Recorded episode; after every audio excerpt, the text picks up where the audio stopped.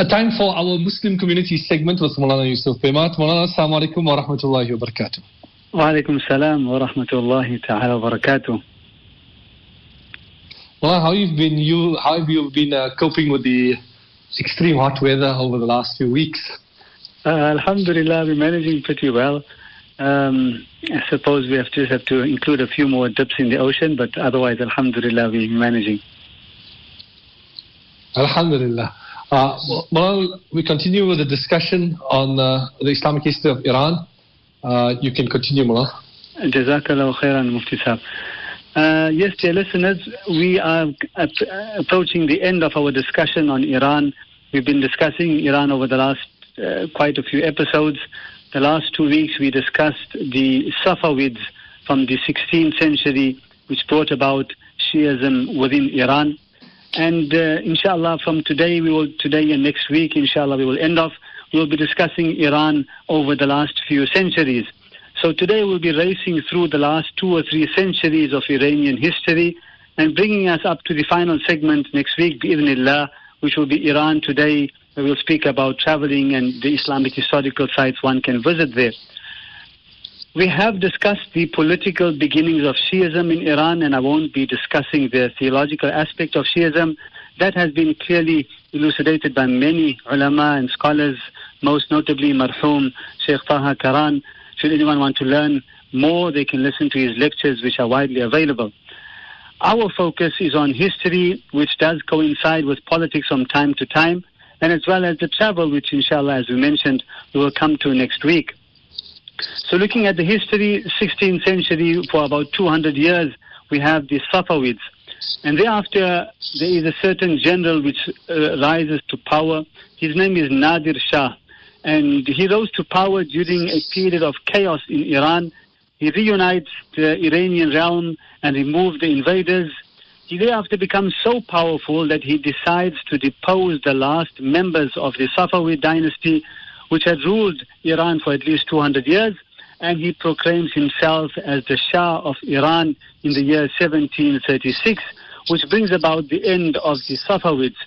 And he is known to be an amazing general for the Iranians, and his numerous campaigns created a great empire which at its maximum extent briefly encompassed Iran, Armenia, Azerbaijan, Georgia, the northern Caucasus, Iraq, Turkey, Afghanistan, Uzbekistan, Bahrain, Pakistan, Oman, and even the Persian Gulf. So a huge empire. But unfortunately for him, his military spending had a ruinous effect on the Iranian economy. He was assassinated in 1747, and that, that empire disintegrated. The Qajars took over thereafter. They established their own dynasty, but they are not really well remembered and are more known for being incompetent and causing a decline in the Iranian economy. Fast forward to the year 1908, and there's a really important finding in Iran. It's not an ancient treasure, but it is a treasure, all right. And it changes the politics once again in Iran. At a place called Masjid Sulaiman, oil was discovered. And up till this time, there wasn't much interest in Iran, but this discovery intensifies the rivalry of Great Britain and Russia for power over the nation. And as with other countries in the Middle East, the scramble of the foreign nations began to gain control over the resources of this country. In 1909, there was a, the Anglo-Persian Oil Company, which was formed. The British, the Germans, the Russians are all fighting. 1915, the British they take over a port called Bushehr. In 1916, the Russian forces occupy Qum and Kashan. And like this, there are many foreign nations all scrambling over Iran. In 1921, an army officer named Reza Shah is assisted by the British to establish a military dictatorship.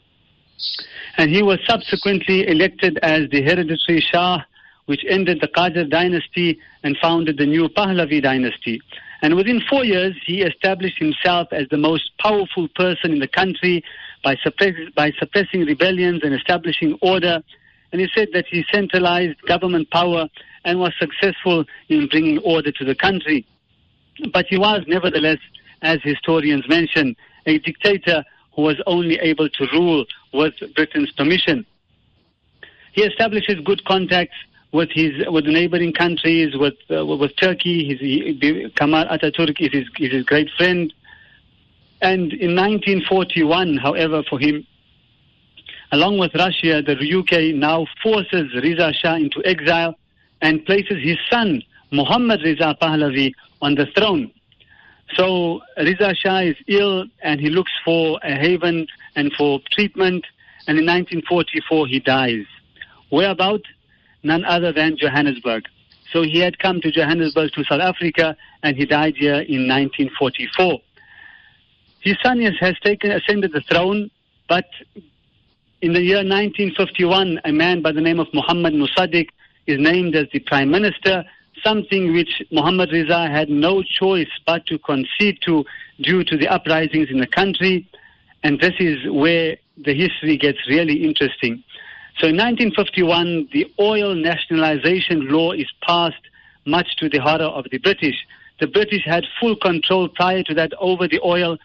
Um, I'll spare listeners the finer details of the build-up to this oil nationalization law, but basically there was really appalling conditions for the Iranian work, workers at the oil plants. The the British weren't allowing locals access to financials the majority, by far, of the of the profits were all going uh, to, to, British companies. Very little was being fed back to the uh, local to the Iranian economy. There were one-sided deals which saw the majority of the profits conveniently elude all of the Iranians, and all of this led now to the nationalization. And the Prime Minister Mohammad Mossadegh, he now wants uh, the oil to be nationalized and to be made the property of the Iranian country. So Britain was in a fury and responded to the oil nationalization law by building up its military presence off the shores of Iran. It had given up on persuading Mossadegh um, and saw forceful action as its only discourse. Uh, it imposed economic sanctions that devastated the, the Iranian economy. Uh, they closed down the very large Abadan refinery. They sent all the employees home, prevented any tankers from bringing oil to the market and it was prevented from exporting a drop of oil without Britain reporting to the United Nations that it must be returned because it was stolen property. All of this didn't amount to much as Iran endured the blow for the struggle of, for sovereignty. Britain took the case to the World Court where it faced an embarrassing loss. Thereafter, London concluded that in order to undermine Mohammed Mossadegh in a more successful way, they would need support from the USA. President Truman at the time didn't want anything to do with it. Britain realized that with such mass public so support for Mossadegh and for the law, it was going to need a strategy that created enough chaos to be able to uproot his influence over the nation. And London thereafter began laying the foundations for a coup the British forces had been conducting covert actions against Mossadegh over the past several months, some of which included propaganda and funding rabble rousers. The new government in the USA uh, ushered in President, President Eisenhower, who approved the CIA's efforts to work with Britain. In 1953, the CIA and the MI6 orchestrated a coup against Mossadegh's government.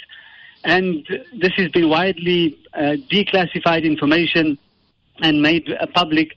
So it's not some conspiracy theory or something which is just one narrative. Many people have mentioned it. Um, I remember there was the economic hitman, John Perkins, who also mentioned it in his book as well. But besides him, many others were also mentioned. It was it was termed Operation Ajax, and they generated the following tactics to remove Mossadegh from power, which is pretty interesting, I suppose. The CIA approved a few million dollars to be used, this is in the 1950s, to be used in any way that would bring about the fall of Mossadegh. They began to manipulate public opinion against him. They sought to create and enhance hostility, distrust, and fear of him and his government by recruiting agents to generate such feelings. They attempted to paint him as a as a corrupt, power-hungry, Islamophobic, and a communist. Thugs were, be, were, were paid to stage attacks against leaders and prominent figures that would be reported as actions ordered by Mossadegh himself. There was a certain general who was um, was to bribe as many officers and soldiers to help carry out whatever actions necessary were required to help their cause. And thousands of Iranians were paid to be demonstrators to create a massive anti-government rally the day of the coup. And the mayhem and chaos which was created and ensued thereafter, eventually at Mossadegh's home as well, he, he was attacked and he managed to escape. And thereafter, he uh, handed himself over the following day, and Britain's puppet was installed in power. He took over and he dismissed all the pro Mossadegh officials. Mossadegh himself was sentenced to three years of prison and then placed under house arrest for the rest of his life in his home village. So, so much for democracy. And after his removal, the new government, and I'll quote what was mentioned, it said the new government restored the flow of Iranian oil to world markets in substantial quantities, giving the United States and Great Britain the lion's share of the restored British holdings. A few years later, Mohammad Reza Shah dismissed the parliament and he launched his White Revolution, which was an aggressive modernization program which overturned the wealth and influence of landowners and clerics and disrupted rural economies which led to the rapid westernization of the country and of the people and prompted concerns over democracy and human rights. But obviously, as he was a close ally to the powers uh, abroad, there was there were nobody better than Ireland. Twenty years following the fall of Mossadegh, the oil was successfully nationalized, and Iran Iran became uh, a, a wealthy, extremely wealthy nation. But the wealth as it was planned, was accumulated at the top with the Shah and, and those by his side. The majority of the population remained to be extremely impoverished, and inequality was exacerbated by the Shah's policies. He had sidelined the Shia mullahs, and he continued as a dictator that was supported by the USA and, and, and others, and which obviously set the stage for the Iranian Revolution of 1979. Come the 1970s, for the first time, the secular intellectuals of the country began turning to the Shia clerics, uh, and Ayatollah Khomeini in particular, and they argued that with the help of these clerics, the Shah could be overthrown. So they joined forces to overthrow the Shah. In January 1978, they're incensed by what was considered to be slanderous remarks against Khomeini in a local newspaper. Thousands of young students took to the streets and they were followed by thousands more Iranian youth, and who all began protesting the regime's uh, excesses. The Shah at the time was weakened by cancer and was stunned by the sudden outpouring of hostility against him. He vacillated between concession and repression.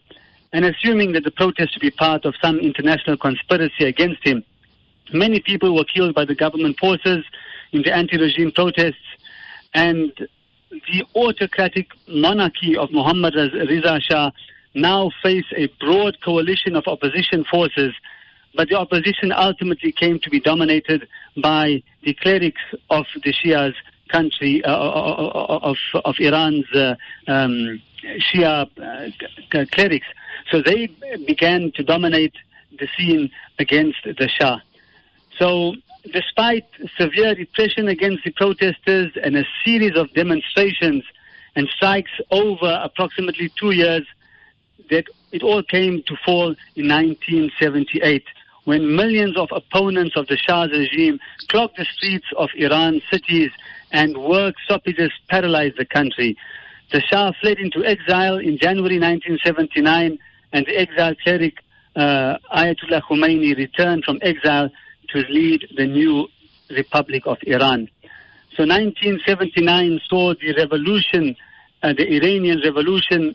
The revolution actually turned out to be quite a spectac- spectacle for the Iranians and the supporters because it was a peaceful shift of power to their hands and the fleeing of the Shah, leaving the country in their hands. So the foreign powers who had interfered and meddled in Iranian politics two or three decades prior to that had once again created their own boogeyman. And that brings us to the end of our discussion today on the recent or the last two or three centuries in Iran. And inshallah ta'ala, we hope next week to discuss something a lot more light-hearted and more enjoyable and not so depressing.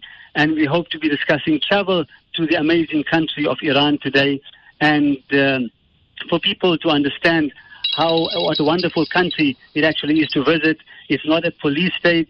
Uh, there aren't religious police coming around forcing you to convert to Shiism or anything of the sort, but it is a place where people can visit and visit a number of the Islamic historical Sunni sites which are still found in Iran today. Uh, Mullah, for sharing the background information. I think it's very important to understand the and context of the role that Iran plays in world politics and keeping in mind all that you've shared with us it gives us the true perspective on that. Jazakumullah khair. Assalamu alaikum wa rahmatullahi wa barakatuh. Wa alaikum salam wa rahmatullahi wa barakatuh.